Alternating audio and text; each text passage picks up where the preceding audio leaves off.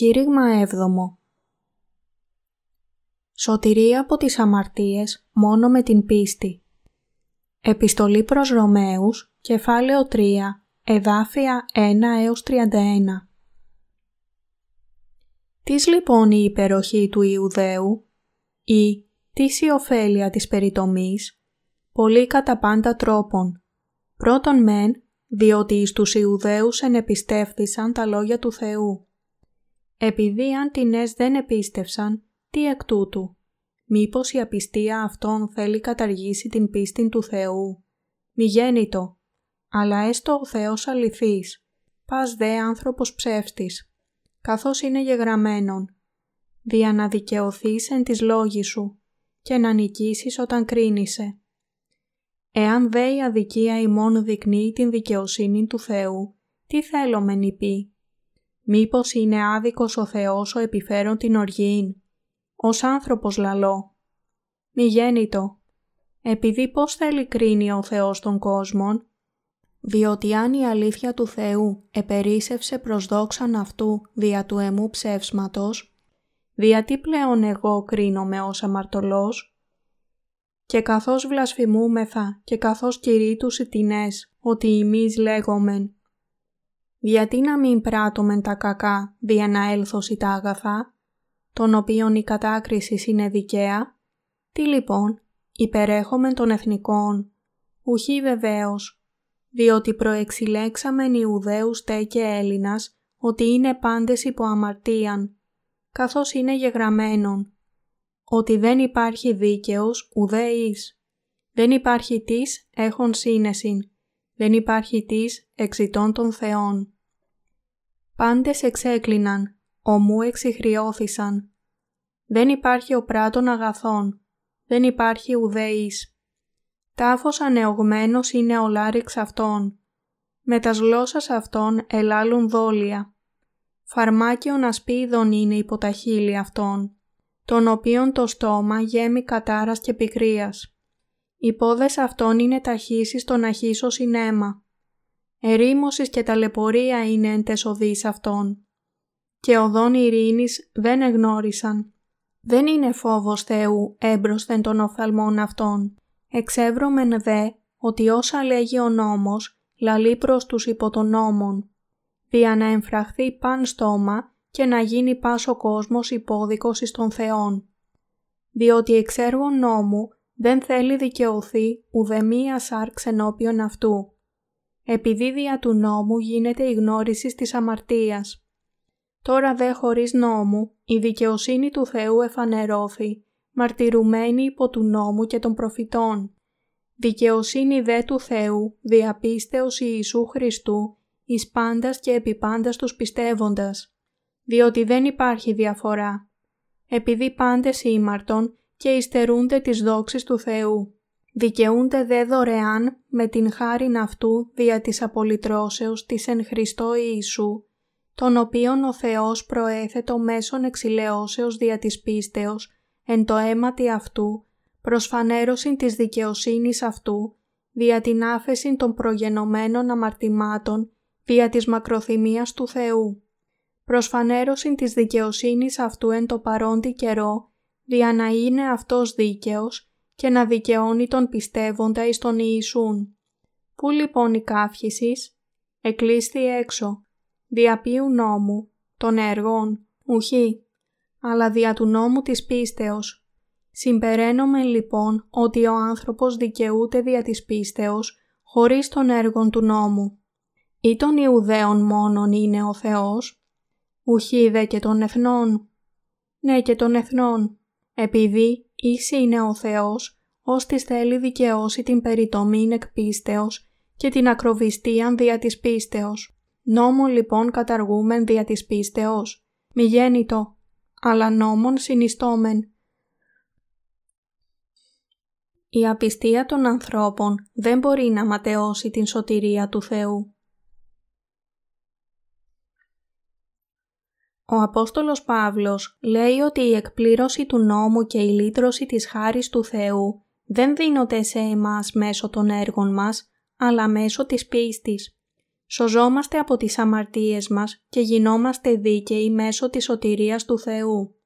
Τις λοιπόν η υπεροχή του Ιουδαίου ή της ωφέλεια της περιτομής, πολύ κατά πάντα τρόπον. Πρώτον μεν, διότι εις τους Ιουδαίους ενεπιστεύθησαν τα λόγια του Θεού. Επειδή άντινες δεν επίστευσαν, τι εκ τούτου; Μήπως η απιστία αυτών θέλει καταργήσει την πίστη του Θεού; Μη γέννητο. Ρωμαίους, κεφάλαιο 3, εδάφια 1 έως 4. Το πλεονέκτημα του Ιουδαίου είναι ότι ο Λόγος του Θεού παραδόθηκε σε αυτούς. Έζησαν ακούγοντας τον Λόγο Του από τους προγόνους τους. Επειδή ο Θεός τους εμπιστεύτηκε τον Λόγο Του και Αυτός μεταδόθηκε μέσω Αυτών, νόμισαν ότι ήταν καλύτεροι από τους εθνικούς. Εν τούτης, η βίβλος λέει ότι ο Θεός εκατέλειψε τους Ιουδαίους επειδή δεν πίστεψαν στον Ιησού που τους είχε ελευθερώσει από τις αμαρτίες τους. Ο Παύλος λέει «Επειδή αντινές δεν επίστευσαν, τι εκ τούτου» Μήπως η απιστία αυτών θέλει καταργήσει την πίστη του Θεού. Μη γέννητο. Η απιστία των ανθρώπων δεν μπορεί να ματαιώσει την σωτηρία του Θεού. Η πίστη του Θεού σημαίνει την εντιμότητα του Θεού. Σημαίνει ότι η εντιμότητα του Θεού και η σωτηρία από τις αμαρτίες δεν μπορούν να ακυρωθούν, ακόμα και αν οι Ιουδαίοι δεν την πιστεύουν. Ο λόγος της υπόσχεσης του Θεού που σώζει εκείνον που πιστεύει δεν ακυρώνεται, παρόλο που εκείνοι μπορεί να μην τον πιστέψουν.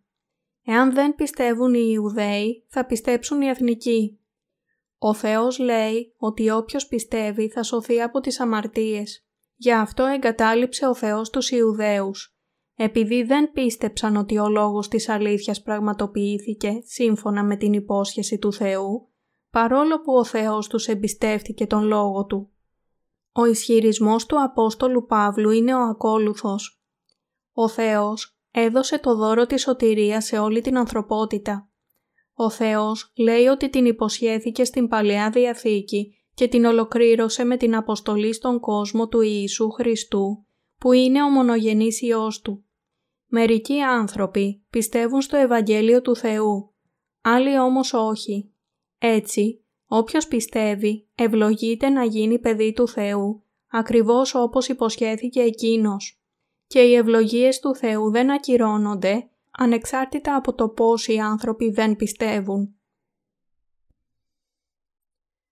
Όποιος πιστεύει στην αλήθεια μπορεί να λάβει την μεγάλη αγάπη του. Όποιος ακούει τον λόγο της αλήθειας και πιστεύει σε Αυτόν, μπορεί να λάβει την μεγάλη αγάπη του Θεού. Αλλά οι άπιστοι υποστηρίζουν ότι ο Θεός είναι ψεύτης. Στην πραγματικότητα, ο Θεός ολοκλήρωσε την υπόσχεσή Του, όμως οι άπιστοι αποκλείονται από την σωτηρία του Θεού, επειδή δεν πιστεύουν στην χάρη της άφεσης των αμαρτιών. Ο Παύλος λέει, μήπως η απιστία αυτών θέλει καταργήσει την πίστη του Θεού. Μη γέννητο. Μία φορά ο Θεός υποσχέθηκε και αξιόπιστα έδωσε το δώρο της σωτηρίας Του και της δόξας σε όλους τους ανθρώπους.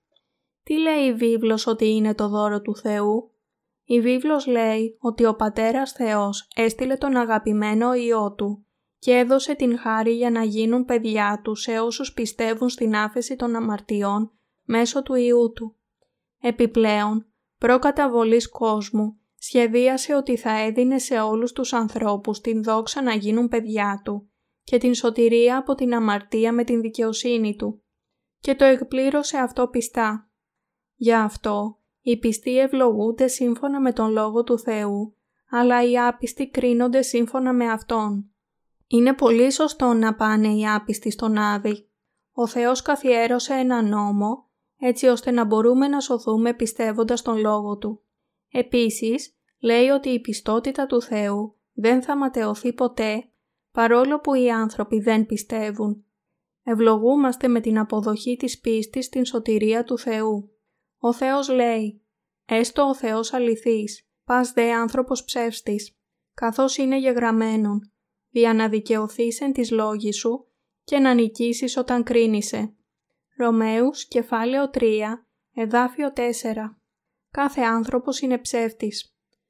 Ο Θεός είναι αληθινός. Γιατί; Επειδή ο Θεός λέει καθώς είναι γεγραμμένον, δια να δικαιωθείς εν της λόγης σου και να νικήσεις όταν κρίνησε.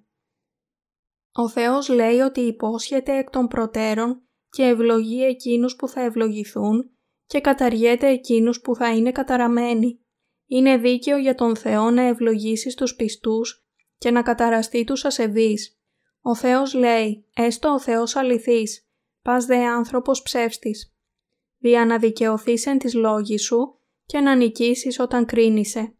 Λέει ότι θα σώσει τους ανθρώπους σύμφωνα με τον λόγο του. Ο λόγος έγινε σάρκα, κατοίκησε μεταξύ μας και μας έσωσε. Επομένως, ο Κύριος δικαιώνεται από τους λόγους του. Ο Κύριος νίκησε τον σατανά με τον γραπτό λόγο του Θεού.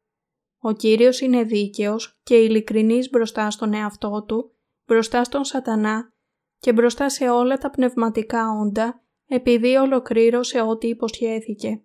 Εν τούτης, οι άνθρωποι δεν είναι ειλικρινείς.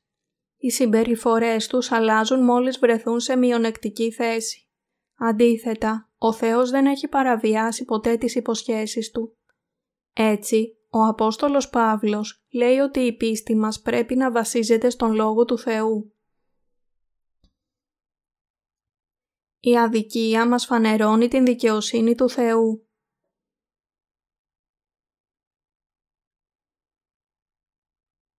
Το χωρίο της επιστολής προς Ρωμαίους κεφάλαιο 3 εδάφιο 5 λέει «Εάν δε η αδικία ημών δεικνύει την δικαιοσύνη του Θεού, τι θα ελομενεί πει, μήπως είναι άδικος ο Θεός ο επιφέρον την οργήν, ως άνθρωπος λαλό. Όλοι οι άνθρωποι είναι άδικοι, αλλά τι να πούμε εμείς αν η αδικία τους φανερώνει την δικαιοσύνη της σωτηρίας του Θεού; Τι θα πούμε αν οι αμαρτίες μας δείχνουν την δικαιοσύνη του Θεού; Η δικαιοσύνη του Θεού αποκαλύπτεται ακόμη περισσότερο εξαιτίας των αμαρτιών και της αδικίας μας. Ο Θεός είναι πραγματικά ειλικρινής. Είναι ο Κύριος της σωτηρίας, ο Σωτήρας και ο αληθινός Θεός που υποσχέθηκε να μας σώσει με τον Λόγο Του και ολοκλήρωσε ό,τι υποσχέθηκε. Τι θα πούμε αν η δικαιοσύνη του Θεού αποκαλύπτεται εξαιτίας των αδυναμιών μας; Οι αδυναμίες μας αποκαλύπτουν την δικαιοσύνη του Θεού περισσότερο, επειδή εμείς αμαρτάνουμε μέχρι να πεθάνουμε. Πώς ξέρουμε ότι ο Θεός είναι ο Κύριος της αγάπης; Μπορούμε να το ξέρουμε από τις αδυναμίες μας. Η αγάπη του Θεού αποκαλύπτεται μέσα από εμάς, επειδή εμείς αμαρτάνουμε μέχρι την τελευταία ημέρα της ζωής μας. Ο Κύριος λέει ότι καθάρισε τις αμαρτίες του κόσμου μία για πάντα η αγάπη του Θεού θα ήταν ατελής εάν αγαπούσε μόνο τους καλούς ανθρώπους που δεν αμαρτάνουν. Χάρη σε αυτήν την αληθινή αγάπη Του, ο Θεός μας αποδέχεται και έχει σχέση με εμάς τους αμαρτωλούς που δεν θα μπορούσαμε ποτέ να αγαπηθούμε. Οι άνθρωποι είμαστε άδικοι και προδίδουμε τον Θεό. Δεν πιστεύουμε σε Αυτόν και δεν έχουμε καμία καλή πλευρά στα μάτια του Θεού. Αμαρτωλοί είναι όσοι κάνουν μόνο το κακό, αλλά ο Ιησούς που μας έσωσε από όλες τις αμαρτίες και τις ανομίες μας, έχει εκπληρώσει την αγάπη του Θεού σε εμάς. Ο Θεός λέει ότι ήταν χάρη στην δικαιοσύνη και την αγάπη Του που μας έστειλε τον μονογενή Υιό Του για να μας σώσει από το σκοτάδι και τις πληγές του σατανά, όταν οι άνθρωποι αμάρτησαν και προορίστηκαν να πάνε στον Άδη εξαιτίας της εξαπάτησης του σατανά. Αυτή είναι η αγάπη και η χάρη του Θεού. Εάν δε η αδικία ημών δεικνύει την δικαιοσύνη του Θεού, τι θέλομεν πει, λέει ο Απόστολος Παύλος. Σε αυτήν την περικοπή ξεχωρίζουν οι σκέψεις των πιστών και εκείνες των ασεβών. Οι άπιστοι προσπαθούν να είναι καλοί για να μπουν στην βασιλεία των ουρανών και να ευλογηθούν από τον Θεό. Αλλά ο Παύλος κάνει ένα αντίθετο σχόλιο λέγοντας Εάν δε η αδικία ημών δεικνύει την δικαιοσύνη του Θεού, τι θέλω μεν πει. Ο Παύλος λέει ότι εμείς οι άνθρωποι δεν μπορούμε να κάνουμε την δικαιοσύνη του Θεού, αλλά μόνο διαπράττουμε αμαρτία ενώπιόν Του και ότι η κακία μας έρχεται να δείξει την αληθινή αγάπη του Θεού. Ναι, αυτό είναι αληθινό. Όλοι οι άνθρωποι είναι κακοί και δεν μπορούν να είναι δίκαιοι αλλά ο Κύριος τους έσωσε από όλες τις αμαρτίες τους. Σωθήκαμε με την δικαιοσύνη του Θεού. Ο Απόστολος Παύλος λέει ότι οι άνθρωποι δεν μπορούν να είναι δίκαιοι και πιάνονται στην παγίδα της αμαρτίας. Τέτοιους αμαρτωλούς έσωσε ο Κύριος και τους αγάπησε. Έχουμε ανάγκη από αυτήν την τέλεια αγάπη Του, επειδή δεν μπορούμε να αποφύγουμε να αμαρτάνουμε καθημερινά. Σωθήκαμε μόνο από την απόλυτη αγάπη του Ιησού, την δωρεάν χάρη Του και το δώρο της σωτηρίας μέσω του Ιησού Χριστού. Ο Απόστολος Παύλος λέει πως το ότι σώθηκε οφείλεται στην δικαιοσύνη του Θεού. Αυτό που έκανε ο Θεός για να σώσει όλους τους αμαρτωλούς από τις αμαρτίες τους δείχνει την δικαιοσύνη Του. Ο Παύλος λέει ότι τον έσωσε η πίστη στο Ευαγγέλιο. Η δικαιοσύνη του Θεού αποκαλύπτεται στο Ευαγγέλιο του Ήδατος και του Πνεύματος. Η σωτηρία μας εξαρτάται από την δίκαιη πράξη που έχει κάνει για μας ο Θεός. Γι' αυτό οι αμαρτωλοί σώζονται από όλες τις αμαρτίες τους με την πίστη. Όσοι δεν είναι αναγεννημένοι νομίζουν ότι πρέπει να είναι καλοί για να μπουν στην Βασιλεία των Ουρανών. Ο Παύλος δεν εννοεί ότι μπορούμε να κάνουμε τα κακά πράγματα σκόπιμα, αλλά οι άνθρωποι καταλήγουν να πάνε στον Άδη επειδή προσπαθούν να κάνουν καλές πράξεις χωρίς να δεχτούν την δικαιοσύνη του Θεού. Προκειμένου να ξεφύγουν από τον Άδη πρέπει να μετανοήσουν για να μεταστραφούν και να πιστέψουν στην σωτηρία που τους έδωσε ο Θεός. Ποιος μπορεί να κάνει καλές πράξεις στα μάτια του Θεού; Δεν υπάρχει κανένας. Τότε, πώς μπορεί ο αμαρτωλός να ελευθερωθεί από όλες τις αμαρτίες του; Πρέπει να αλλάξει τις σκέψεις του. Ο Απόστολος Παύλος λέει ότι σώθηκε με την πίστη. Αλλά τι σκέφτονται οι άνθρωποι; Οι άνθρωποι νομίζουν ότι μπορούν να σωθούν με το να κάνουν καλά πράγματα. Γι' αυτό δεν μπορούν να ελευθερωθούν. Εκείνοι που είναι σωσμένοι από τις αμαρτίες τους πιστεύοντας τον Ιησού και έχουν την τέλεια άφεση των αμαρτιών, καυχόνται μόνο στην δικαιοσύνη του Θεού και αυτοί εξυψώνουν. Ωστόσο, εκείνοι που δεν είναι αναγεννημένοι, παρόλο που πιστεύουν στον Ιησού, νομίζουν ότι μπορούν να μπουν στην Βασιλεία των Ουρανών κάνοντας καλές πράξεις και ότι θα πάνε στον Άδη αν δεν κάνουν καλές πράξεις. Η πίστη τους είναι λαθασμένη. Η πίστη του Απόστολου Παύλου είναι ίδια με του αναγεννημένου. Όσοι δεν είναι αναγεννημένοι, αν και νομίζουν ότι πιστεύουν στον Ιησού, έχουν λάθος πιστεύω και προσπαθούν στην πίστη τους να προσθέσουν τα έργα τους. Δεν σωζόμαστε πιστεύοντας τις καλές μας πράξεις στην πίστη μας, αλλά πιστεύοντας την δικαιοσύνη του Θεού, στο βάπτισμα του Ιησού και τον θάνατό του στον Σταυρό. Ο δίκαιος δεν μπορεί να αμαρτάνει θεληματικά. Εάν δε η αδικία ημών δεικνύει την δικαιοσύνη του Θεού, τι θέλομεν πει; Η βίβλος λέει ότι η αδικία μας δείχνει μόνο την δικαιοσύνη του Θεού και την αγάπη Του. Η βίβλος λέει επίσης «Διότι αν η αλήθεια του Θεού επερίσευσε προς δόξαν αυτού δια του εμού ψεύσματος, διατί πλέον εγώ κρίνομαι ως αμαρτωλός; Και καθώς βλασθημούμεθα και καθώς κηρύττους οι τινές ό,τι εμείς λέγομεν, γιατί να μην πράττομεν τα κακά, δια να έλθωσι τα αγαθά, των οποίων η κατάκρισης είναι δικαία. Ρωμαίους κεφάλαιο 3, εδάφια 7 έως 8. Τα ονόματα των απίστων γράφονται στο βιβλίο της κρίσης και θα ρηχτούν στη λίμνη του πυρός. Γι' αυτό πρέπει να μετανοήσουν για να μεταστραφούν και να πιστέψουν στην σωτηρία που ολοκληρώνεται με το είδωρ και το αίμα. Ο Απόστολος Παύλος λέει «Μήπως είναι άδικος ο Θεός ο επιφέρον την οργήν, ως άνθρωπος λαλό, μη γέννητο». Οι άνθρωποι αντικρούν λέγοντας «Δεν είναι άδικο για τον Θεό να επιβάλλει οργής στους ασεβείς και να τους στείλει στον Άδη, μόνο επειδή δεν πιστεύουν ότι ο Ιησούς τους έσωσε ήδη από τις αμαρτίες τους». Αλλά ο Παύλος λέει «Μήπως είναι άδικος ο Θεός που επιφέρει την οργή» Είναι δίκαιο να πάνε οι άπιστοι στον Άδη επειδή δεν πιστεύουν στην αλήθεια. Ο Θεός δεν είναι άδικος. Το χωρίο της επιστολής προς Ρωμαίους κεφάλαιο 3 εδάφιο 7 λέει «Διότι αν η αλήθεια του Θεού επερίσευσε προς δόξαν αυτού δια του εμού ψέσματος, γιατί πλέον εγώ κρίνομαι ως αμαρτωλός» τότε οι άνθρωποι μπορούν να πούν «Τι, θα αμαρτάνετε θεληματικά επειδή έχετε την άφεση των αμαρτιών; Θα λέτε περισσότερα ψέματα επειδή σώζεστε από την δικαιοσύνη του Θεού; Θα αμαρτάνετε περισσότερο θεληματικά. Αλλά η βίβλος λέει ότι αυτοί ενεργούν έτσι με πονηρές καρδιές επειδή ούτε την σωτηρία του Θεού γνωρίζουν, ούτε στην αγάπη του πιστεύουν. Γι' αυτό, ο Παύλος λέει ότι η αξιοπιστία του Θεού έχει αυθονήσει προς δόξα Του, εξαιτίας της αμαρτωλότητας και των ψεμάτων μας. Αλλά οι άνθρωποι εναντιώνονται στον Παύλο με τις σκέψεις τους λέγοντας «Μπορείτε να πράτετε περισσότερες αμαρτίες αν πιστεύετε ότι σώζεστε με την πίστη χωρίς τα έργα.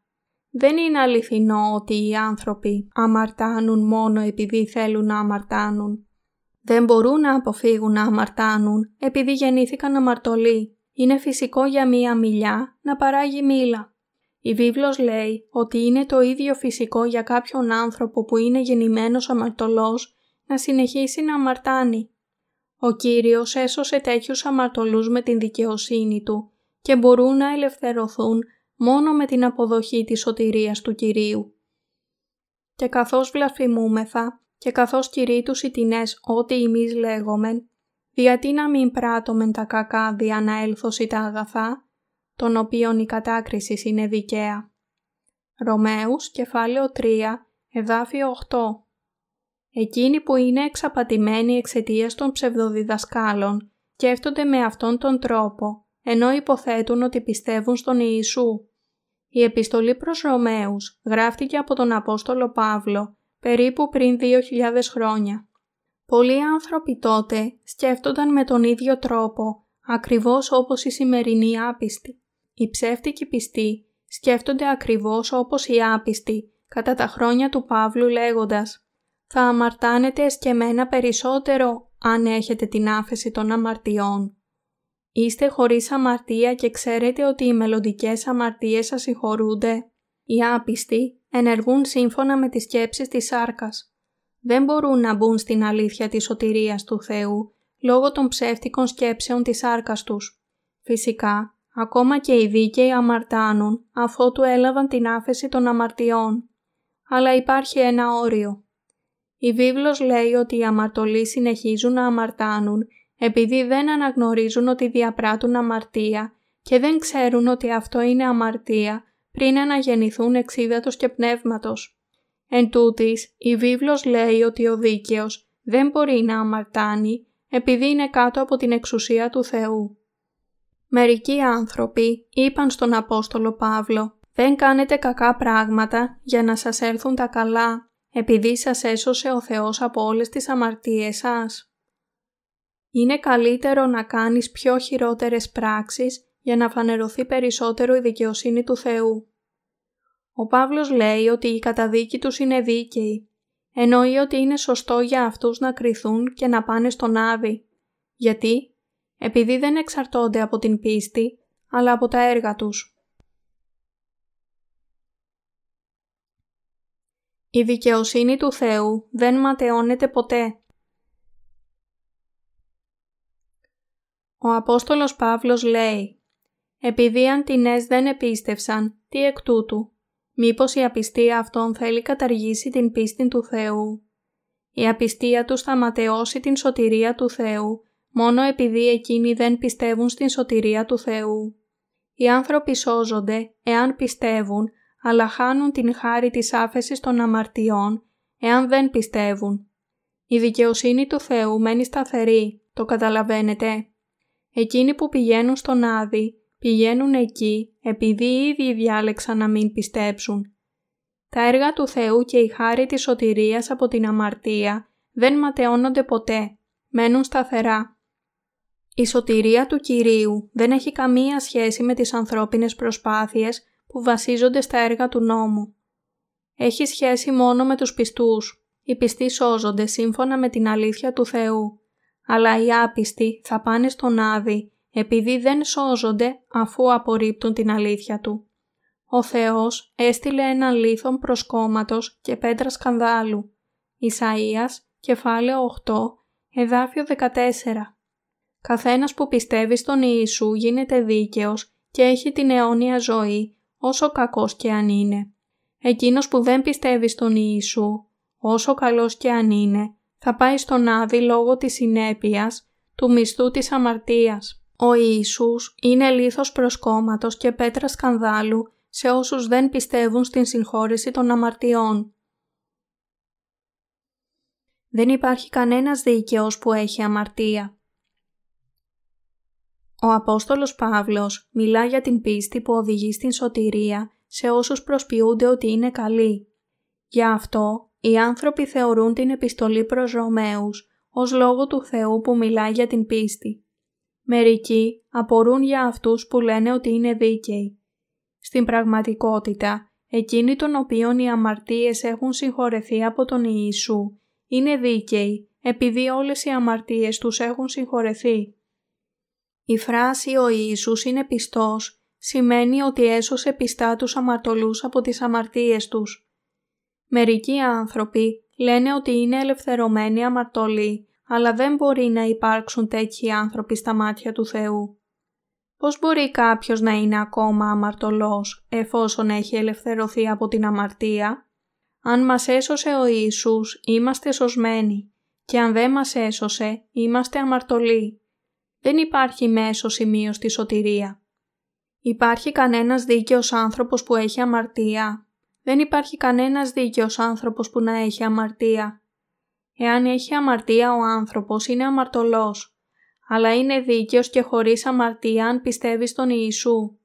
Πώς μπορούμε να αντιμετωπίσουμε το πρόβλημα των καθημερινών και μελλοντικών αμαρτιών; Οι άνθρωποι νομίζουν ότι επειδή αμαρτάνουν καθημερινά και αμαρτάνουν μέχρι να πεθάνουν, είναι αναπόφευκτα αμαρτωλοί. Εν τούτης, γινόμαστε δίκαιοι πιστεύοντας το Ευαγγέλιο που λέει ότι ο Ιησούς ανέλαβε τις αμαρτίες του κόσμου συμπεριλαμβανομένων των μελλοντικών αμαρτιών στον ποταμό Ιορδάνη και σταυρώθηκε. Η φράση «ένας δίκαιος άνθρωπος που έχει αμαρτία» δεν έχει κανένα νόημα. Είναι λογικό να πιστεύετε ότι κάποιος χρωστάει ακόμα παρόλο που πλήρωσε ήδη τα χρέη του. Ας υποθέσουμε ότι υπήρξε κάποιος άνθρωπος που είχε πολλά χρήματα, αλλά καθώς μεγάλωνε ο γιος του, είχε την κακή συνήθεια να αγοράζει καθημερινά καραμέλες με πίστοση από όλα τα καταστήματα της πόλης. Ωστόσο, ο πλούσιος πατέρας του είχε πληρώσει εκ των προτέρων σε κάθε κατάστημα αρκετά χρήματα που ξεπερνούσαν τα χρέη που θα μπορούσε να κάνει ο γιος του σε όλη τη ζωή του. Έτσι, δεν θα μπορούσε ποτέ να είναι χρεός της, παρόλο που καθημερινά έτρωγε καραμέλες χωρίς να πληρώνει χρήματα μέχρι να πεθάνει. Ο Κύριος μας έσωσε με την δικαιοσύνη Του όταν ανέλαβε τις αμαρτίες μας μια για πάντα στον ποταμό Ιορδάνη. Μας έσωσε τέλεια όλους. Επομένως, δεν μπορούμε ποτέ να γίνουμε ξανά αμαρτωλοί, όσο αδύναμοι κι αν είμαστε. Ο Θεός λέει ότι έχουμε γίνει δίκαιοι αν δεν αρνούμαστε εκείνο που έκανε.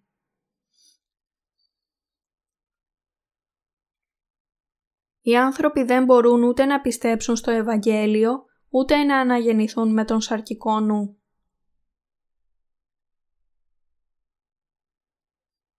Οι χριστιανοί που λένε για τον εαυτό τους ότι είναι ελευθερωμένοι αμαρτωλοί σκέφτονται με σαρκικό νου. Για να σκέφτονται πνευματικά πρέπει να πιστέψουν στον Λόγο του Θεού. Σαρκικός νους είναι το ανθρώπινο μυαλό. Είναι η ανθρώπινη σοφία. Η σάρκα δεν μπορεί παρά να αμαρτάνει, αλλά μπορούμε να γίνουμε δίκαιοι πιστεύοντας στο βάπτισμα και στον σταυρό του Ιησού. Η βίβλος λέει ότι δεν μπορούμε ποτέ να γίνουμε δίκαιοι και άγιοι προσπαθώντας να μην αμαρτάνουμε. Μπορεί κάποιος να μπει στην βασιλεία των ουρανών με το να γίνει Άγιος που δεν αμαρτάνει ξανά αφότου πίστεψε στον Ιησού; Ή αυτό είναι δυνατό μια για πάντα μόνο με την σωτηρία; Γίνονται οι αμαρτωλοί πραγματικά δίκαιοι χάρη στην άφεση των αμαρτιών; Είναι αδύνατο να είστε δίκαιοι με τον σαρκικό σας νου; Η σάρκα δεν μπορεί ποτέ να γίνει δίκαιη. Η σάρκα όποτε αισθάνεται πεινασμένη θέλει πάντα να φάει κάτι. Είναι αδύνατο για την σάρκα να αγιαστεί επειδή η σάρκα έχει πόθους και επιθυμίες. Γι' αυτό γινόμαστε δίκαιοι μόνο πιστεύοντας το είδωρ και το αίμα του Ιησού μπορούμε να μπούμε στην Βασιλεία των Ουρανών επειδή δεν αμαρτάνουμε άλλο και καθαρίσαμε τους εαυτούς μας όπως το χιόνι. Είναι σκέψη περηφάνειας από έναν άνθρωπο που ενώ έχει τις επιθυμίες και τα πάθη της σάρκας, θέλει να αγιαστεί αποφεύγοντας την αμαρτία. Αυτό είναι αδύνατο. Επειδή οι άνθρωποι σκέφτονται για την πίστη με τον σαρκικό νου, δεν μπορούν ούτε να πιστέψουν στο Ευαγγέλιο, ούτε να αναγεννηθούν. Ο Ιησούς είπε «Το γεγεννημένον εκ της σαρκός είναι σάρξ και το γεγεννημένον εκ του πνεύματος είναι πνεύμα». Ιωάννης, κεφάλαιο 3, εδάφιο 6.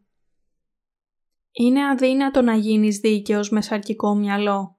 Μπορείς επίσης να σκεφτείς ότι αυτό είναι αδύνατο επειδή θα αμαρτήσεις αύριο, αδιάφορο πόσο βαθιά μετανοείς και πιστεύεις τον Ιησού μέχρι σήμερα. Μπορεί να σκέφτεσαι πώς μπορώ να πω ότι είμαι χωρίς αμαρτία όταν συνεχίζω να αμαρτάνω ακόμα και τώρα; Είναι δυνατό να γίνεις δίκαιος εάν σκέφτεστε σαρκικά όπως κάνει η σάρκα; Είναι αδύνατο να αγιαστείς με την σάρκα. Ωστόσο, ο Θεός μπορεί να μας καταστήσει δίκαιους.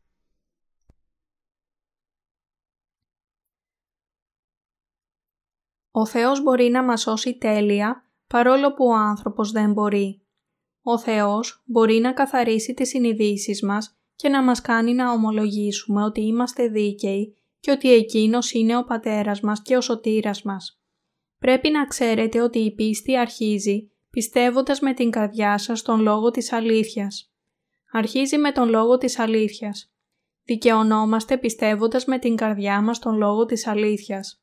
Δεν μπορούμε ποτέ να γίνουμε δίκαιοι από τα έργα της σάρκας. Εν τούτης, εκείνοι που δεν είναι αναγεννημένοι δεν μπορούν να ελευθερωθούν από τις σκέψεις τους επειδή είναι κλειδωμένοι σε αυτές. Δεν μπορούν ποτέ να πούν ότι είναι δίκαιοι επειδή σκέφτονται με τον σαρκικό νου. Αντίθετα, η πίστη με την οποία μπορούμε να πούμε ότι είμαστε δίκαιοι αρχίζει με την γνώση της αλήθειας του Λόγου του Θεού. Εάν θέλετε πραγματικά να αναγεννηθείτε, μπορείτε να αναγεννηθείτε σίγουρα μόνο ακούγοντας τον αληθινό λόγο από έναν αναγεννημένο. Επειδή το πνεύμα μέσα στον αναγεννημένο Άγιο ευχαριστείτε να λειτουργεί με την αλήθεια και το πνεύμα ερευνά τα πάντα και τα βάθη του Θεού. Α Κορινθίους, κεφάλαιο 2, εδάφιο 10 Οι άνθρωποι μπορούν να αναγεννηθούν όταν ακούνε τον Λόγο του Θεού από τον Δίκαιο, επειδή το Πνεύμα κατοικεί μέσα στον Δίκαιο που είναι αναγεννημένος. Θέλω να το κρατήσετε αυτό στο μυαλό σας. Πρέπει να συναντήσετε δίκαιους ανθρώπους που είναι αναγεννημένοι, αν θέλετε να λάβετε την χάρη να αναγεννηθείτε. Ο Αβραάμ γέννησε τον Ισμαήλ και τον Ισαάκ. Ο Ισμαήλ γεννήθηκε από μία δούλη. Όταν γεννήθηκε ο Ισαάκ, ο Ισμαήλ ήταν ήδη 14 ετών. Ο Ισμαήλ καταδίωξε τον Ισαάκ, ο οποίος γεννήθηκε από μία ελεύθερη γυναίκα. Ποιος είχε πραγματικά το δικαίωμα της διαδοχής; Το δικαίωμα της διαδοχής το είχε ο Ισαάκ, που γεννήθηκε από την ελεύθερη γυναίκα Σάρα. Ο Ισαάκ είχε το δικαίωμα της διαδοχής και αυτό έγινε αποδεκτό παρόλο που ο Ισμαήλ ήταν μεγαλύτερος και ισχυρότερος στην σάρκα από τον Ισαάκ. Γιατί; Επειδή ο Ισαάκ γεννήθηκε σύμφωνα με τον Λόγο του Θεού. Η πίστη που στηρίζεται στην ανθρώπινη σκέψη είναι όπως ένα κτίσμα στην άμμο. Οι άνθρωποι μπορούν να αναγεννηθούν μόνο όταν μάθουν την αλήθεια του Λόγου του Θεού και την πιστέψουν. Τι λοιπόν, υπερέχομαι των εθνικών, ουχή βεβαίως, διότι προεξηλέξαμεν Ιουδαίους τε και Έλληνας ότι είναι πάντες υπό αμαρτίαν, καθώς είναι γεγραμμένον ότι δεν υπάρχει δίκαιος ουδέης. Ρωμαίους, κεφάλαιο 3, εδάφια 9 έως 10. Τι σημαίνουν αυτά τα λόγια; Δείχνουν την κατάσταση των ανθρώπων πριν αναγεννηθούν ή μετά την αναγέννηση. Όλοι είμαστε αμαρτωλοί πριν αναγεννηθούμε. Δεν υπάρχει ούτε ένας δίκαιος. Αυτή ήταν η κατάσταση των ανθρώπων πριν καθαρίσει ο Ιησούς όλες τις αμαρτίες του κόσμου. Κανείς δεν μπορεί ποτέ να αγιαστεί χωρίς την πίστη στον Ιησού. Ο όρος σταδιακός αγιασμός προήλθε από τους λατρευτές των ειδωλολατρικών θρησκειών. Η βίβλος λέει «Δεν υπάρχει δίκαιος ουδεής». Μπορεί κάποιος να αγιαστεί με κατάρτιση. Ο άνθρωπος δεν μπορεί να γίνει δίκαιος από μόνος του. Δεν υπάρχει κανένας που θα γίνει δίκαιος ή που έγινε δίκαιος από μόνος του. Δεν υπάρχει κανένας που είναι χωρίς αμαρτία με τις προσπάθειές του. Αυτό είναι δυνατό μόνο πιστεύοντας τον Λόγο του Θεού. Η βίβλος λέει «Δεν υπάρχει της έχων σύνεσιν, δεν υπάρχει της εξητών των Θεών». Ρωμαίους, κεφάλαιο 3, εδάφιο 11. Όλοι έχουν ξεστρατήσει. Πάντες εξέκλειναν, ομού εξηχριώθησαν. Δεν υπάρχει ο πράτων αγαθών, δεν υπάρχει ουδέης. Ρωμαίους, κεφάλαιο 3, εδάφιο 12. Είναι ο άνθρωπος χρήσιμος στα μάτια του Θεού. Ο άνθρωπος είναι άχρηστος στα μάτια του Θεού. Όσοι δεν είναι ακόμα αναγεννημένοι, είναι όλοι άχρηστοι στα μάτια του Θεού. Δεν δείχνουν με το δάκτυλο στον ουρανό ενώ πολεμούν και καταριούνται ενάντια στον Θεό κατηγορώντας τον που δεν στέλνει βροχή, χωρίς ούτε καν να σκέφτονται ότι όλοι δημιουργήθηκαν από Αυτόν. Πάντες εξέκλειναν, ομού εξηχριώθησαν. Είπε ο Θεός. Πώς θα μπορέσει να δοξάσει τον Θεό κάποιος που έχει αμαρτία στην καρδιά του; Πώς μπορούν να δοξάσουν τον Κύριο αμαρτωλοί που δεν μπορούν να τακτοποιήσουν τα προβλήματα της αμαρτίας τους; Πώς μπορεί ένας αμαρτωλός να δοξάσει τον Κύριο; Οι αμαρτωλοί δεν μπορούν να δώσουν δόξα στον Θεό. Οι συνάξεις δοξολογίας είναι συχνές αυτές τις ημέρες. Αμαρτωλοί άνθρωποι συνηθίζουν να βάζουν λόγια στα θρησκευτικά τραγούδια, αντιγράφοντας από την Αποκάλυψη. Εις των καθήμενων επί του θρόνου και εις το αρνίον, έστω η ευλογία και η τιμή και η δόξα και το κράτος εις τους αιώνας των αιώνων. Αποκάλυψη, κεφάλαιο 5, εδάφιο 13. Ο Κύριος είναι βέβαια άξιος να δοξαστεί, αλλά μόνο ο δίκαιος μπορεί να δοξάσει τον Θεό. Νομίζετε ότι ο Θεός αποδέχεται ευχάριστα τις δοξολογίες των αμαρτωλών. Οι δοξολογίες των αμαρτωλών είναι όπως η προσφορά του Κάιν. Οι δοξολογίες τους είναι μάταιες και υψώνονται προς έναν άδειο ουρανό, παρόλο που νομίζουν ότι δοξάζουν τον Κύριο. Γιατί; Επειδή ο Θεός δεν χαίρεται για αυτούς. Ο Θεός δεν ακούει ποτέ τις προσευχές των αμαρτωλών. Ισαΐας, κεφάλαιο 59, εδάφιο 12. Η βίβλος λέει ότι όλοι έχουν ξεστρατήσει και έχουν εξαχριωθεί. Η φράση «πάντες εξέκλειναν» σημαίνει ότι πίστεψαν στις σκέψεις τους, απορρίπτοντας τον Λόγο του Θεού. Η αληθινή κρίση γίνεται με τον Λόγο του Θεού. Μόνο ο Θεός κρίνει. Οι άνθρωποι δεν μπορούν να κρίνουν. Η φράση «πάντες εξέκλειναν» σημαίνει ότι στράφηκαν προς τις σκέψεις τους. Λένε διαρκώς λόγια όπως «σκέφτομαι με αυτόν τον τρόπο και ανάλογα πιστεύω». Εκείνοι που δεν εγκαταλείπουν τις σκέψεις τους δίνουν προτεραιότητα στις σκέψεις τους, γι' αυτό δεν επιστρέφουν στον Λόγο του Θεού. Όσοι δεν είναι αναγεννημένοι νομίζουν ότι είναι οι κριτές του εαυτού τους. Δεν έχει σημασία για αυτούς τι διαβάζουμε στον Λόγο του Θεού. Προσκολώνται στις σκέψεις τους και κρίνουν με ό,τι συμφωνούν πως είναι αληθινό ή ψεύτικο λέγοντας. Σκέφτομαι με αυτόν τον τρόπο και πιστεύω ανάλογα. Αυτό δεν συμφωνεί όπως το σκέφτομαι εγώ. Πώς μπορούν να βρουν την αλήθεια; Ο Θεός λέει ότι όλοι οι άνθρωποι έχουν ξεστρατήσει προς τις δικές τους σκέψεις. Δεν πρέπει να στρεφόμαστε στις σκέψεις μας. Πρέπει αντίθετα να στραφούμε στον Κύριο. Πρέπει να σωθούμε με τον δίκαιο τρόπο. Πρέπει να κριθούμε απέναντι στον αληθινό λόγο. Τι είναι λοιπόν δικαιοσύνη;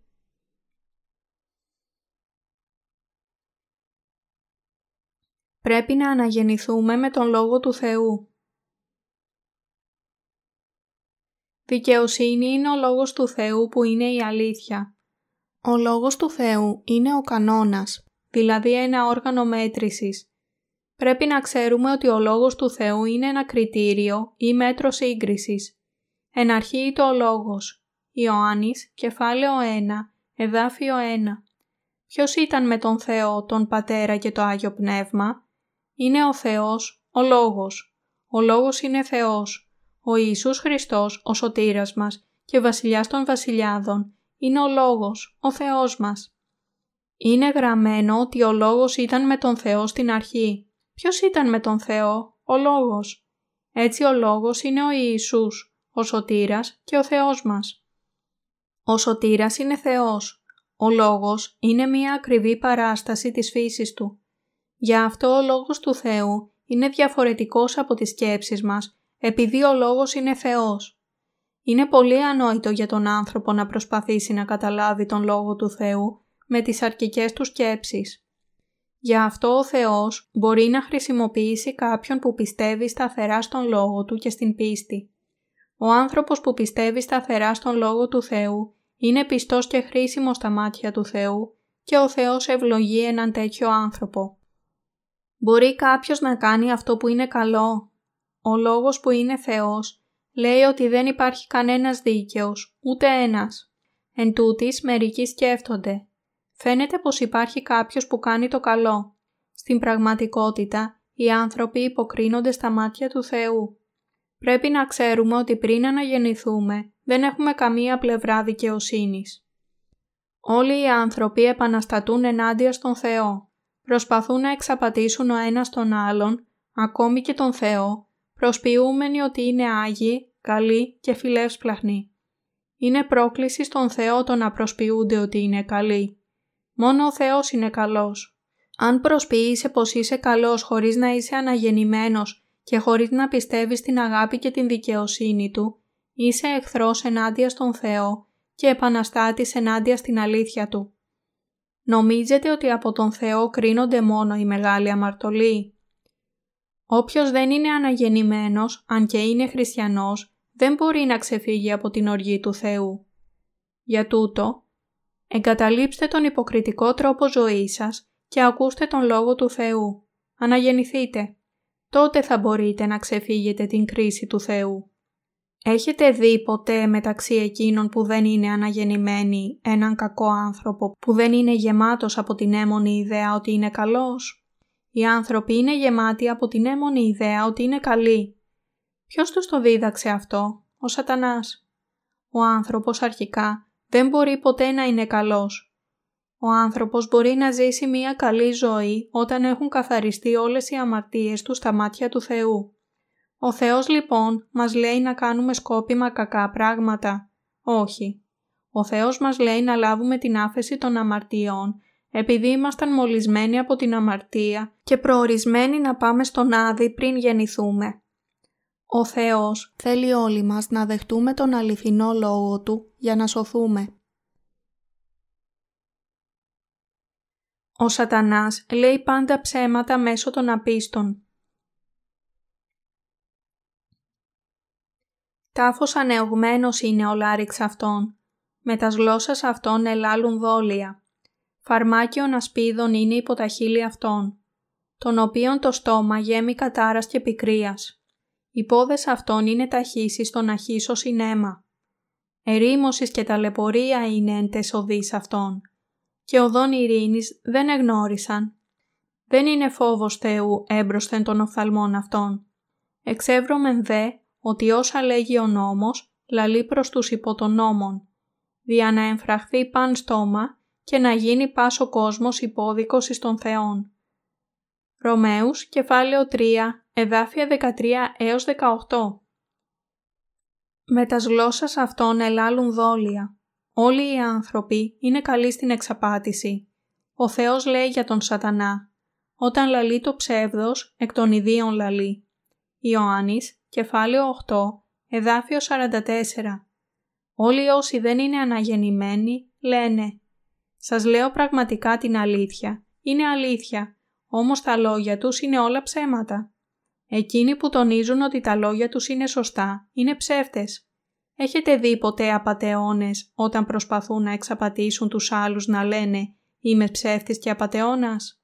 Μιλούν σαν όλα όσα λένε να είναι αληθινά μπορούν να πούν πιστικά «Ακούστε να σας πω κάτι. Εάν επενδύσετε τα χρήματά σας όπως σας λέω, μπορείτε να κάνετε πολλά χρήματα.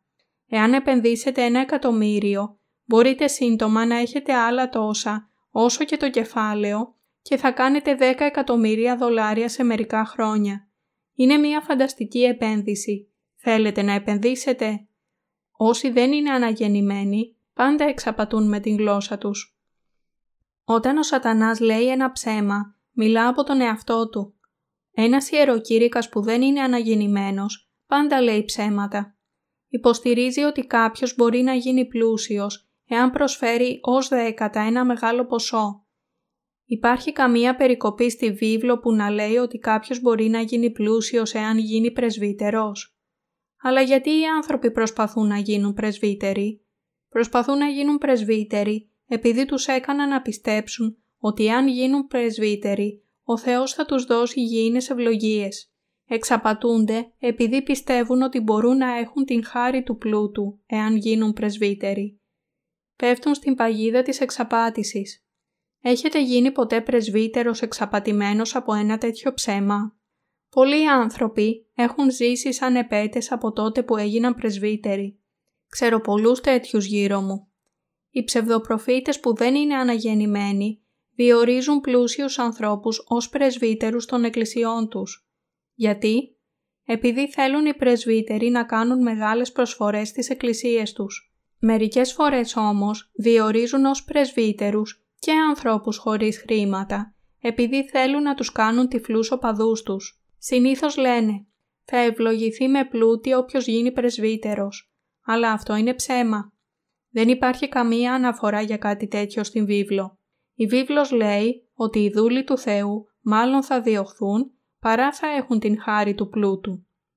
Ο Κύριος λέει «Αλλά ζητείτε πρώτον την βασιλεία του Θεού και την δικαιοσύνη αυτού και ταύτα πάντα θέλουσι σας προσθεθεί». Ματθαίος, κεφάλαιο 6, εδάφιο 33. Φαρμάκιον ασπίδων, δηλητήριο οχιάς, είναι υποταχύλι αυτών, λέει η βίβλος. Οι άνθρωποι έχουν πραγματικά το δηλητήριο της οχιάς. Τι λένε εκείνοι που δεν είναι αναγεννημένοι στον δίκαιο; Τον αναθεματίζουν και μιλούν όπως οι οχές. Η βίβλος λέει «Οι πόδες αυτών είναι ταχύσεις στον αχύσο συνέμα. Ερήμωσης και ταλαιπωρία είναι τεσοδείς αυτών. Και οδόν ειρήνης δεν εγνώρισαν. Δεν είναι φόβος Θεού έμπροσθεν των οφθαλμών αυτών.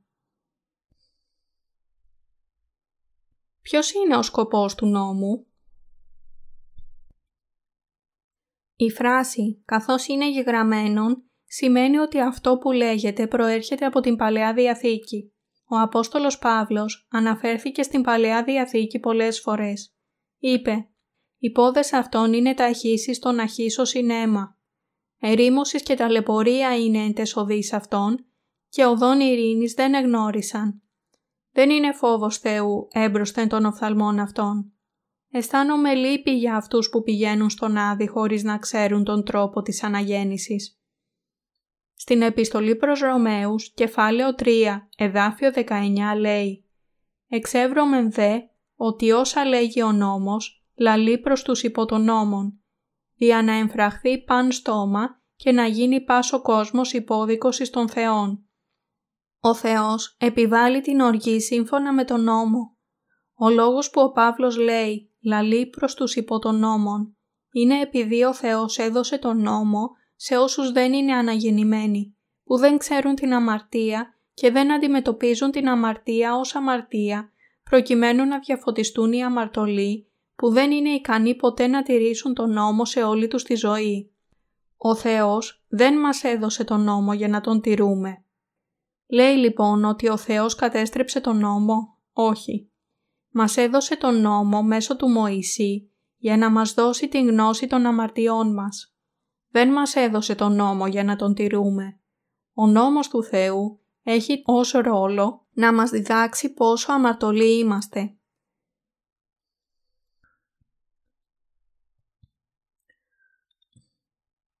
Κανένας δεν μπορεί να είναι δίκαιος από τα έργα του νόμου. Στο χωρίο της επιστολής προς Ρωμαίους κεφάλαιο 3 εδάφιο 20 λέει «Διότι εξ έργων νόμου δεν θέλει δικαιωθεί ουδεμία σάρξ ενώπιον αυτού, επειδή δια του νόμου γίνεται η γνώριση της αμαρτίας. Οι αναγεννημένοι χριστιανοί ξέρουν ότι κανένας άνθρωπος δεν θα δικαιωθεί με τα έργα του νόμου. Ο Απόστολος Παύλος και όλοι οι δούλοι του Θεού λένε εξέργο νόμου δεν θέλει δικαιωθεί ουδεμία σάρξ. Δεν υπάρχει κανένας που τηρεί ή που θα τηρήσει στο μέλλον τον νόμο.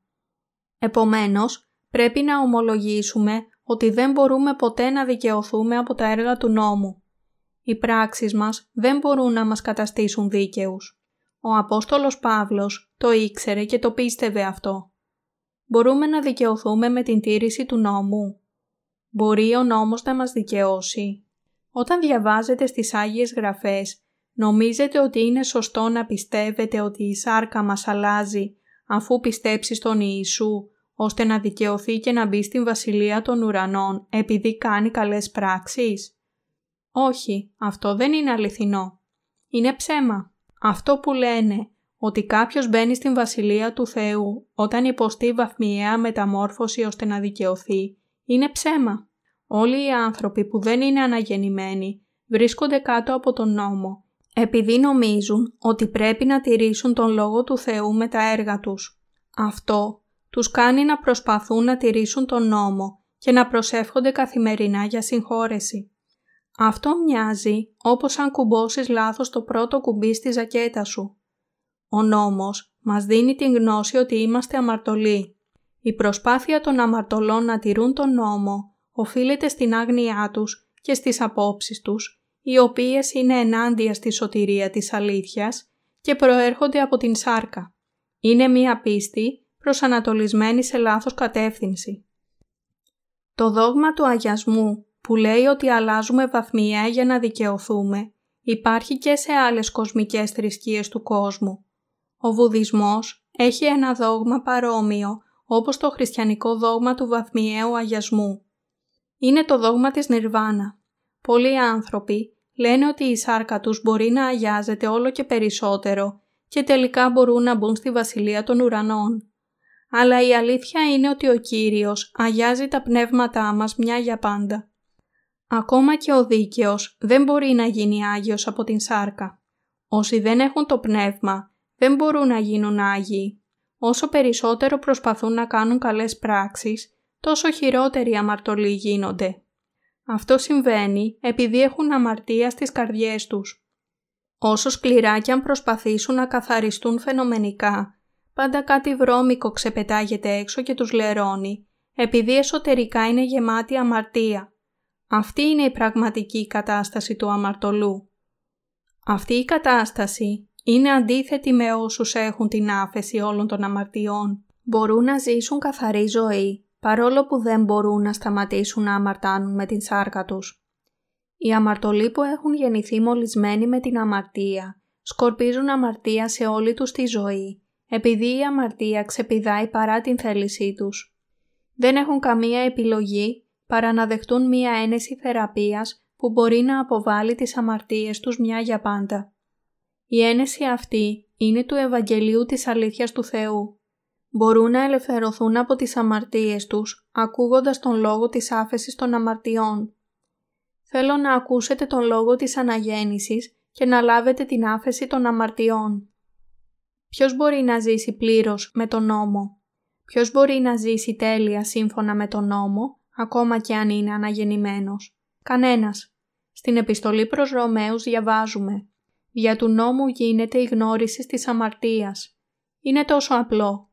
Ο Αδάμ και η Εύα εξαπατήθηκαν από τον σατανά την εποχή της αθωότητας και πουλήθηκαν στην αμαρτία. Η αμαρτία μεταδόθηκε στους απογόνους τους που δεν ήξεραν το Λόγο του Θεού. Δεν ήξεραν ότι γεννήθηκαν αμαρτωλοί παρόλο που κληρονόμησαν την αμαρτία. Μετά από την εποχή του Αβραάμ και του Ιακώβ, οι Ισραηλίτες ξέχασαν όσα ήξεραν για την πίστη και την αμαρτωλή ύπαρξή τους, παρόλο που ο πρόγονός τους Αβραάμ έγινε δίκαιος με την πίστη. Γι' αυτό ο Θεός τους έδωσε τον νόμο Του για να τους βοηθήσει να γνωρίσουν την αμαρτία και να θελήσουν να λάβουν την άφεση των αμαρτιών πιστεύοντας την υπόσχεσή Του. Το πιστεύετε αυτό; αλλά τώρα η δικαιοσύνη του Θεού φανερώνεται χωρίς τον νόμο. Το χωρίο της επιστολής προς Ρωμαίους κεφάλαιο 3 εδάφιο 21 λέει «Τώρα δε χωρίς νόμου η δικαιοσύνη του Θεού εφανερώθη μαρτυρουμένοι υπό του νόμου και των προφητών.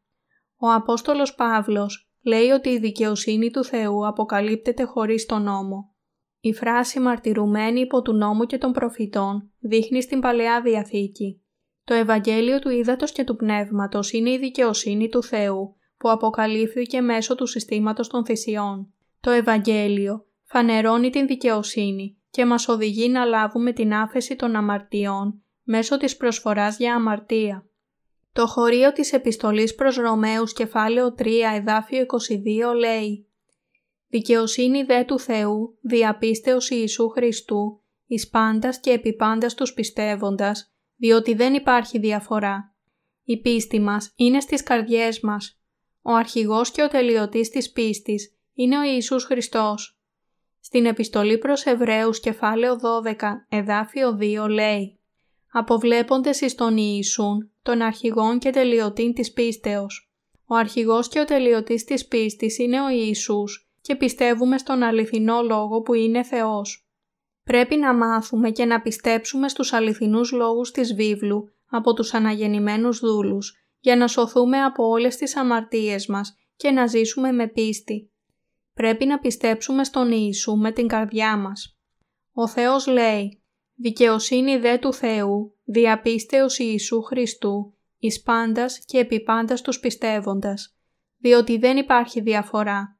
Συνεπώς, γινόμαστε δίκαιοι πιστεύοντας τον αληθινό λόγο με την καρδιά μας και έχουμε την επιβεβαίωση της τέλειας σωτηρίας, ομολογώντας με το στόμα μας. Δεν μπορούμε να σωθούμε από τα έργα μας, αλλά με την πίστη. Δίνουμε ευχαριστίες μόνο στον Κύριο και στην Εκκλησία του Θεού.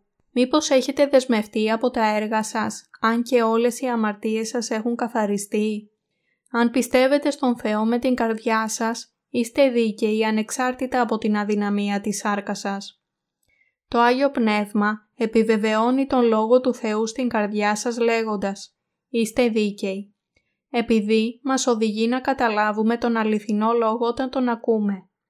Σωθήκατε με την πίστη ακούγοντας τον Λόγο του Θεού. Δικαιοσύνη δε του Θεού διαπίστεως Ιησού Χριστού, εις πάντας και επί πάντας τους πιστεύοντας, διότι δεν υπάρχει διαφορά. Όποιος μαθαίνει και πιστεύει στον Λόγο του Θεού που είναι η αλήθεια, μπορεί να σωθεί από όλες τις αμαρτίες του.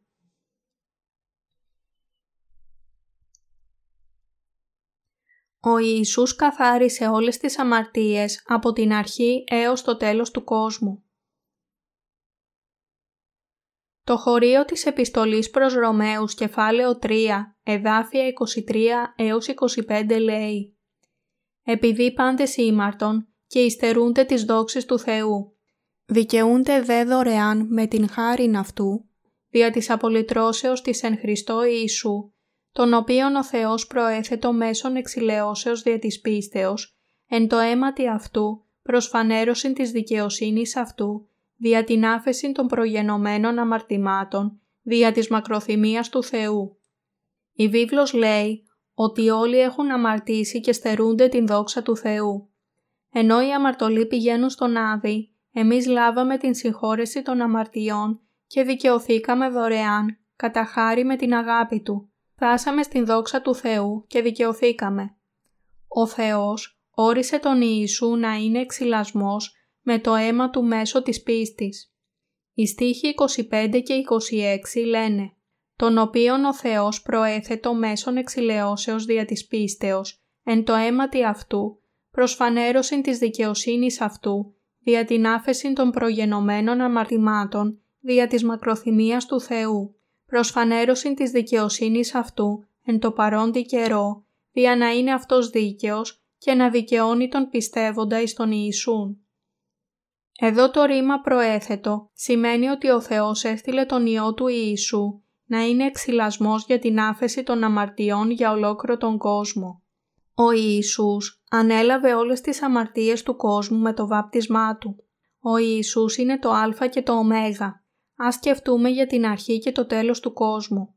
Ο Θεός μας ελευθέρωσε με την πίστη που καθάρισε όλες τις αμαρτίες μας από την αρχή ως το τέλος του κόσμου. Ο Θεός όρισε τον Ιησού να είναι εξυλασμός μέσω της πίστης στην αλήθεια.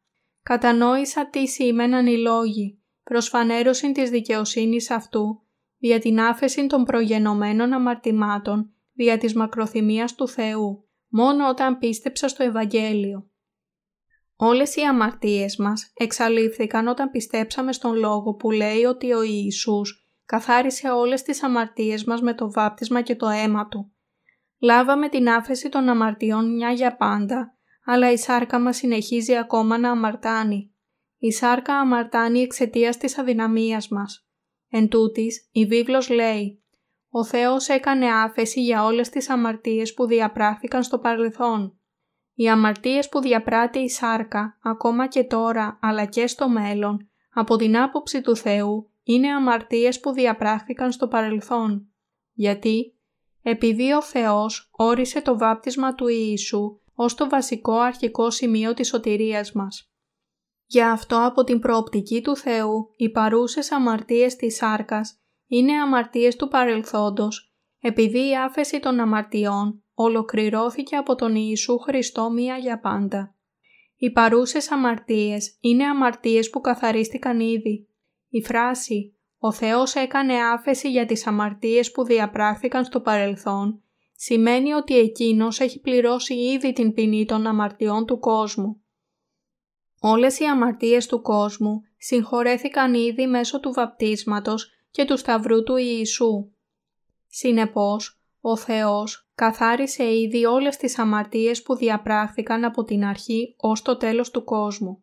Έτσι, στα μάτια του Θεού, όλες οι αμαρτίες είναι σαν να διαπράχθηκαν στο παρελθόν.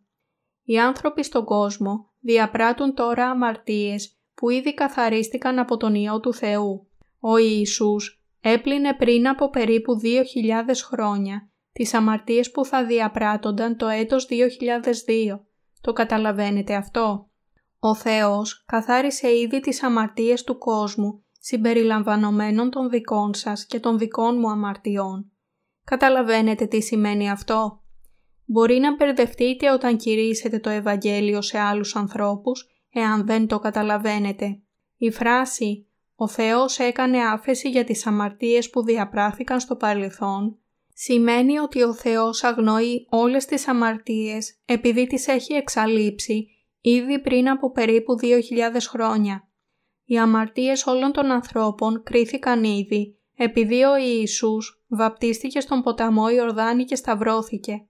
Ο Θεός αγνοεί όλες τις αμαρτίες επειδή ο Ιησούς στάλθηκε στον κόσμο και δικαίωσε τέλεια και μια για πάντα όλους τους ανθρώπους. Γι' αυτό ο Θεός δεν κατηγορεί για τις αμαρτίες που διαπράττονται από όλους τους ανθρώπους στον κόσμο, αφού καθαρίστηκαν ήδη από Αυτόν, αλλά για την απιστία του στο βάπτισμα και τον σταυρό του Ιησού. Καταλαβαίνετε τι εννοεί ο Απόστολος Παύλος. Είναι πολύ σημαντικό για εμάς που σωζόμαστε. Όσοι δεν είναι αναγεννημένοι θα πάνε στον Άδη επειδή δεν το αναγνωρίζουν. Πρέπει να ακούσουμε και να έχουμε την σωστή γνώση του Λόγου. Αυτό θα είναι πολύ χρήσιμο στην πίστη σας και στο κήρυγμά σας του Ευαγγελίου σε άλλους ανθρώπους. Πού λοιπόν είναι η κάφηση; Η βίβλος λέει προς φανέρωση της δικαιοσύνης αυτού, δια την άφεση των προγενωμένων αμαρτημάτων, δια της μακροθυμίας του Θεού. Ο Θεός μας διδάσκει ότι οι αμαρτίες του παρελθόντος καθαρίστηκαν ήδη, επειδή ο Θεός όρισε τον Ιησού να είναι εξυλασμός. Επομένως, κινόμαστε δίκαιοι με την πίστη. Ο στίχος 26 λέει «Προς φανέρωση της δικαιοσύνης αυτού εν το παρόντι καιρό, δια να είναι αυτός δίκαιος και να δικαιώνει τον πιστεύοντα εις τον Ιησούν. Ο Θεός εν το παρόντι καιρό έδωσε στον κόσμο αιώνια ζωή έτσι ώστε να μην χαθεί ο κόσμος. Σε αυτόν τον παρόντα καιρό ο Θεός έστειλε τον Ιησού Χριστό για να δείξει την δικαιοσύνη Του και ολοκλήρωσε ό,τι υποσχέθηκε. Ο Κύριος έδειξε την δικαιοσύνη Του. Ο Θεός έστειλε τον μονογενή Υιό Του και τον άφησε να βαπτιστεί και να σταυρωθεί για να μας δείξει την αγάπη Του μέσω της σωτηρίας της αλήθειας. Ο Κύριος ήρθε στους αμαρτωλούς ως σωτήρας τους. Προς της δικαιοσύνης αυτού εν το παρόντι καιρό, δια να είναι αυτός δίκαιος και να δικαιώνει τον πιστεύοντα εις τον Ιησούν. Ο Θεός είναι δίκαιος και εξάλληψε τις αμαρτίες του κόσμου μια για πάντα. Πιστεύουμε στον Ιησού με την καρδιά μας, γι' αυτό δεν έχουμε καμία αμαρτία. Όσοι πιστεύουν στον Ιησού είναι αληθινά χωρίς αμαρτία, επειδή τους καθάρισε και τους έσωσε ακόμα και από τις μελλοντικές αμαρτίες τους. Σωζόμαστε πιστεύοντας με την καρδιά μας σε αυτό που έκανε ο Ιησούς. Οι πράξεις μας δεν προσφέτουν στην πίστη της σωτηρίας Του, ούτε κατά 0,1%. Στην επιστολή προς Ρωμαίους κεφάλαιο 3, εδάφια 27 έως 31 διαβάζουμε «Πού λοιπόν η καύχησης, εκλείστη έξω, δια ποιου νόμου, των έργων, ουχή, αλλά δια του νόμου της πίστεως. Συμπεραίνομαι λοιπόν ότι ο άνθρωπος δικαιούται δια της πίστεως χωρίς των έργων του νόμου. Ή των Ιουδαίων μόνον είναι ο Θεός. Ουχή δε και των εθνών.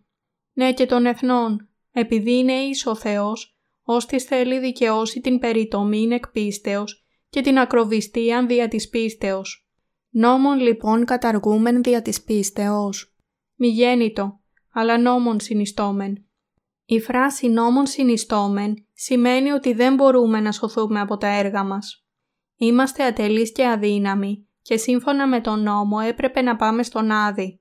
Εν τούτης, ο Λόγος του Θεού μας κατέστησε δίκαιους και τέλειους επειδή σωθήκαμε από τον Λόγο Του. Ο Κύριος μας λέει ότι η σάρκα μας είναι ατελής, ακόμα και αφού σωθήκαμε από όλες τις αμαρτίες μας. Αλλά Εκείνος μας ελευθέρωσε τέλεια από όλες τις αμαρτίες μας. Μπορούμε να πλησιάσουμε στον Θεό, πιστεύοντας ότι μας έσωσε ο Ιησούς. Πού λοιπόν η καύχησης, εκλείστη έξω, δια ποιου νόμου, των έργων, ουχή, αλλά δια του νόμου της πίστεως. Πρέπει να ξέρουμε τον νόμο που καθιέρωσε ο Θεός και ότι ο νόμος είναι αιώνιος στην βασιλεία Του. Δια ποιου νόμου, των έργων, ουχή, αλλά δια του νόμου της πίστεως, λέει ο Θεός. Το καταλαβαίνετε αυτό; Ο Θεός μας έσωσε από όλες τις αμαρτίες του κόσμου. Σωζόμαστε όταν πιστεύουμε σύμφωνα με την αλήθεια. Πρέπει να θυμόμαστε ότι τα έργα του νόμου δεν μας σώζουν. Ο Θεός μιλάει μέσω του Απόστολου Παύλου στο κεφάλαιο 3 της επιστολής προς Ρωμαίους για τον νόμο της πίστης. Λέει ο Θεός «Μήπως η απιστία αυτών θέλει καταργήσει την πίστη του Θεού» Ρωμαίους κεφάλαιο 3, εδάφιο 3 Οι πιστοί μένουν σταθεροί με την πίστη, αλλά οι άπιστοι πέφτουν. Όσοι δεν έχουν την πλήρη πίστη στο Ευαγγέλιο της αλήθειας θα πάνε στον Άδη, παρόλο που νομίζουν ότι πιστεύουν στον Ιησού. Ο Θεός μας έσωσε όλους τέλεια από όλες τις αμαρτίες.